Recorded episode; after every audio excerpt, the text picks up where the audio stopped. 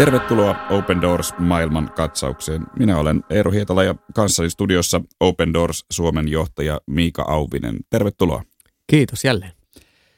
Tänään aiheenamme maa nimeltä Burkina Faso, joka sijoittuu Open Doors-järjestön julkaiseman kristittyjen vainoja kuvaavan World Watch-listan sijalle 28.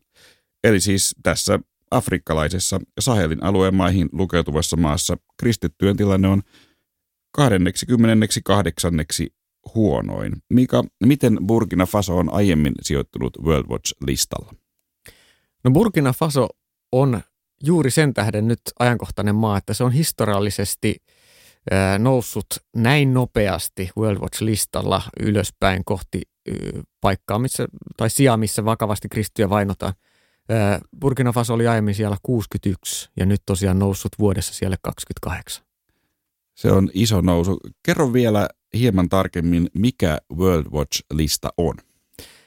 World Watch List on Open Doors-järjestön yhteydessä toimiva tutkimusyksikön julkaisema kristittyjen vainoa mittaava tutkimus. Eli siinä pohjana tutkitaan lähes kaikki maailman valtiot, noin 150 valtiota ja siellä olevien kristittyjen uskonnonvapaustilanne, jonka pohjalta sitten niissä maissa, missä kristittyihin kohdistuu uskonnonvapausrikkomuksia tai heidän kokoontumisoikeuttaan, sananvapautta, uskonnonvapautta rajoitetaan, niin tutkitaan tarkemmin sitten, että miksi.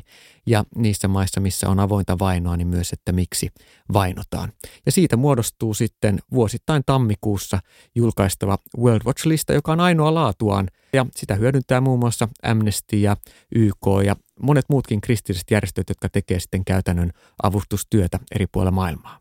Tänään todella siis äh, aiheenamme Burkina Faso, äh, joka on World Watch-listalla noussut hurjasti. Miten tarkalleen kristittyjen tilanne on Burkina Fasossa muuttunut?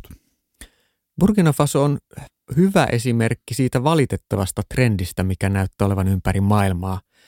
Eli vuoden 2019 aikana – yhtäkkiä maahan, jossa aiemmin kristyt saivat elää kohtuullisen rauhassa.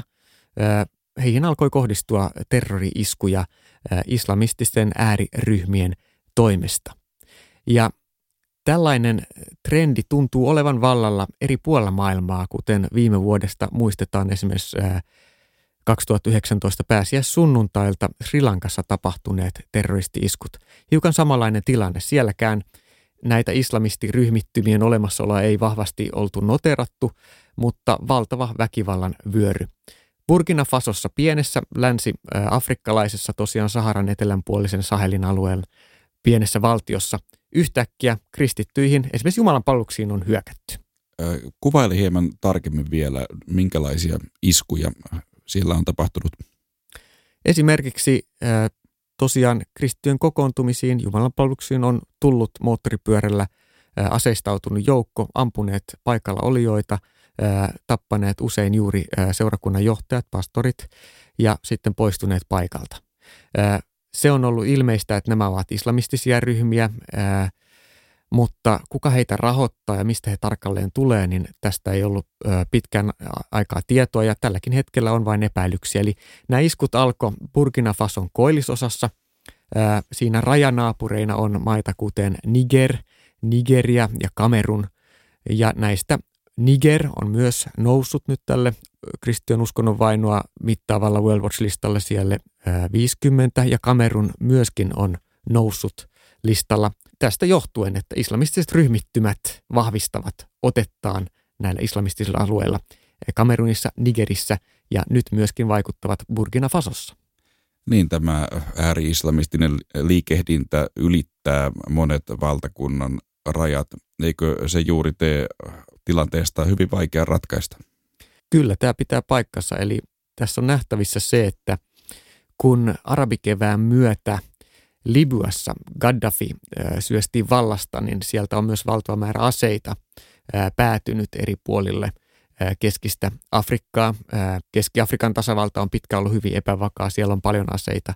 Ja itse asiassa Nigerian alueella Boko Haram, samoin kuin monia muita islamistisia ryhmittymiä on, terrorisoinut laajasti kristillisiä yhteisöjä jo vuosien ajan. Ja tämä sama Isiksen ja Boko Haramin kaltaisten terroristiorganisaatioiden, jotka juontaa ideologiansa islamista. Tällaisten organisaatioiden kasvu näkyy selvästi ja, ja tämä valitettava tendenssi leviää ja sen takia, koska heillä on tämä ajatus siitä, että kristityt ovat vääräuskoisia, niin kohdistuu näitä iskuja nimenomaan kristittyihin. Burkina Faso on perinteisesti ollut moniuskontoinen maa. Sillä on ollut kristittyjä ja myös muslimeja. Aikaisemmin kuitenkin eri uskonnot ovat kyenneet elämään rauhallista yhteiseloa. Kyllä, tämä pitää paikkansa. Eli Burkina Fasossa pääuskonto on islam, noin 60 prosenttia väestöstä on muslimeja, kristittyjä on noin 23 prosenttia ja sitten kansanuskontoihin, kansanuskontoja seuraavia noin 15 prosenttia. Mutta todella tämä ääriajattelu on nyt uutta ja tällainen väkivallan teko. Toki islamilaisten ö, yhteisöjen keskellä kristityn asema on ollut haasteinen aiemminkin, eli se on tärkeää meidän ymmärtää, että eihän muslimiyhteisö katso hyvällä, jos sieltä henkilö kääntyy vaikka kristyksi. Eli tämmöiseen yksilöön kohdistuvaa vainoa, diskriminaatiota, syrjintää on ollut aiemminkin myös Burkina Fasossa. Mutta tällä tavalla näin suoraa väkivaltaa ei ole ollut aiemmin. Kuvailit hieman näitä iskuja, joita kristittyihin on kohdistunut. Minkälainen heidän tilanteensa nykyisin on? Olen ymmärtänyt, että monelta paikkakunnalta he ovat joutuneet lähtemään pakoon. Kyllä, nämä iskut on luonut laajasti pelkoa ja tuhannet kristityt maan koillisosasta ovat paineet eri puolille muun muassa Burkina Fason Kaja-nimiseen kaupunkiin, jossa yhtäkkiä tuhansien ihmisten pakolaisvyöryn äärellä paikalliset seurakunnat on ollut hätää kärsimässä, auttaneet kaikessa missä voivat, mutta esimerkiksi ruoka on loppunut kesken. Ja kysymys siitä, että kuka majoittaa nämä henkilöt, kuka tarjoaa ruokaa, niin siihen nimenomaan Open Doorsin puoleen on käännytty ja, ja pyydetty apua. Niin miten Open Doors käytännössä tukee paikallisia kristittyjä? No tämä on yksi hyvä esimerkki siitä, miten tällaisissa tilanteissa Open Doors toimii. Eli kun tämä pyyntö tuli alueen johdolle, niin siihen reagoitiin, selvitettiin tilannetta nopeasti lisää ja toimitettiin hyvin pian 2019 vuoden puolivälissä, jo kun tilanne tuli tietoon, niin 560 Kajaan kaupunkiin paineelle perheelle riisiä, maissia ja muita ruokatarpeita noin kahden kuukauden ajaksi, jotta kaikkein vaikeimmassa asemassa olevat lapsiperheet esimerkiksi saisivat ruokaa. Open Doors haastatteli Burkina Fasossa paikallisia kristittyjä. Tässä seuraavassa haastattelussa pastori Samuel kertoo omista kokemuksistaan. Muslimit hyökkäsivät kyläämme. He käskivät kristittyjä kylän asukkaita noudattamaan sarjalain säännöksiä. Miesten piti kasvattaa parta, naisten tuli peittää kasvonsa ja pukeutua pitkiin vaatteisiin. Nämä terroristit yhä hyökkäävät kyliimme ja tappavat ihmisiä. Asukkaat ovat kotikylissään ikään kuin ansassa. He eivät voi paeta hyökkääjiä minnekään. Tarvitsemme rukoustukea, jotta Jumala puuttuisi tilanteeseen. Rukoilkaa Sahelin alueen puolesta. Rukoilkaa, että ovet olisivat siellä avoimet evankeliumin ilosanomalle. Oliko tämä pastori Samuelin kertomus tyypillinen burkinafasolainen kristityn kokemus? No tällä hetkellä kyllä, eli, eli etenkin tuossa maan ö, osassa. Nythän tietysti se väkivalta ei ole kohdistunut kaikkialla kaikkiin kristittyihin, mutta tuo heijastaa hyvin paljon sitä, minkälaisen tilanteen äärelle myöskin kristit ovat joutuneet naapurivaltio Nigeriassa jo monien vuosien aikana, jossa myös Open Doors on auttanut osaa niistä jo yli miljoonaa ö, oman kotiseutunsa pakon äärellä jättämään joutuneita. Ja kyllä tämä pastori Samuelin, se mitä hän, hän laajemminkin kertoi, on, on se, että, että noin 50 ihmistä on tapettu ää, jo vuoden 2019 aikana. Eli kyllähän se jättää valtavat jäljet ja, ja myöskin sitten Open Doorsin mahdollistama traumaterapia ja myös niin kuin rohkaisu näille perheille, jotka on menettänyt omaisiaan tai seurakuntalaisiaan, niin on äärimmäisen tärkeää. Eli paitsi aineellista apua, niin tarjotaan myöskin henkistä tukea heille. Kyllä, eli Open Doorsin työ voisi sanoa, että Burkina Fasossa, kuten monissa muissakin maissa, noin 70 kohdemaassa, jossa Open Doors tällä hetkellä toimii, niin ulottuu ihan raamattujen tarjoamisesta niille, joilla sitä ei ole mahdollisuus muuten saada, myös sitten ihan aineelliseen apuun, eli hengellinen, henkinen ja fyysinen apu kaikkinais, kaikkinaisesti on tarpeen, koska ilman toimeentuloa moni kristitty ei pysty jäämään, ilman sitä akuuttia kriisiapua moni ei pysty selviytymään seuraavaan päivään ja sitten taas pidemmälle aikavälille ilman henkistä ja pidempiänteistä hengellistä rohkaisua ja tukea ei ole myöskään mahdollista jälleen rakentaa elämää tämmöisistä lähtökohdista.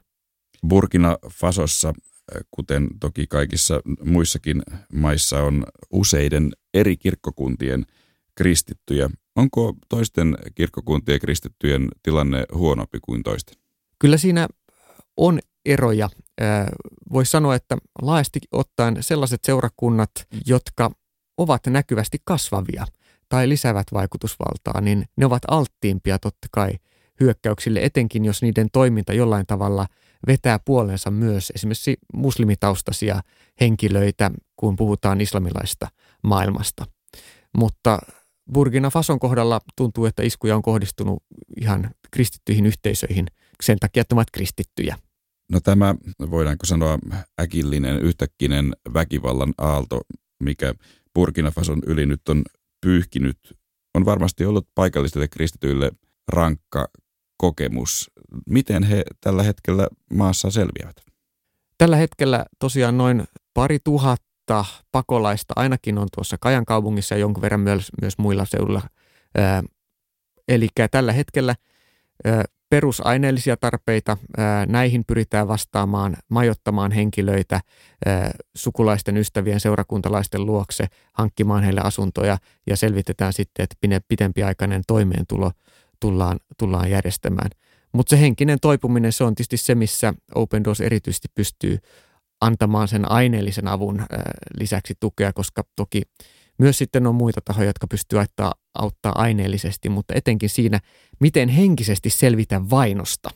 Niin sehän on se iso kysymys. Johtaako se vihaan vai saako lähteä anteeksiantamuksen kautta rakentamaan tulevaisuutta, koska me Open Doorissa ajatellaan, että ainoastaan anteeksiantamuksen tie ja, ja Jumalan armon todeksi eläminen myös tällaisten vainon ja vastoinkäymisten äärellä, niin se on ainoa rakentava tapa, joka vapauttaa elämää siinä kristityn ja Kristuksen vapaudessa, johon kristittyinä meidät on kutsuttu. Burkina Fasossa kirkko ja kristityt ovat nyt siis uusien haasteiden ja vaikeuksien edessä. Mitä me Suomessa voimme tehdä Burkina Fasolaisten ja muidenkin vainottujen kristittyjen hyväksi? No se suuri ja tärkein asia, josta myös Burkina Fasosta pastori Samuel ja muutkin siellä ää, tämän vainotilanteen äärelle joutuneet kiittivät, on rukoustuki. Se on se ensimmäinen ja ehkä tärkeinkin. Eli päivittäisessä rukouksessa esimerkiksi hyödyntää Open Doorsin rukouskalenteria, että näin ollen konkreettisesti muistaa niitä kristittyjä, jotka ovat vainon kohteena. He ihan erityisesti sanovat, että me haluamme kiittää kaikkia teitä, jotka rukoilette meidän puolesta ja tavalla tai toisella tuette heitä tässä tilanteessa. Me ollaan yksi Kristuksen ruumis, niin kuin pastori Samuel hyvin asian kiteytti. Tämä oli Open Doors maailmankatsaus. Open Doors-järjestö tukee vainottuja kristittyjä ympäri maailmaa ja muistuttaa siitä, että kristityt ovat maailman vainotuin yksittäinen kansanryhmä. Open Doors julkaisee joka vuosi World Watch-listan, joka kartoittaa kristittyjen vainoja ympäri maailmaa eri maissa. Open Doors palvelee vainottuja kristittyjä yli 70 maassa. Lisätietoja saat osoitteesta opendoors.fi.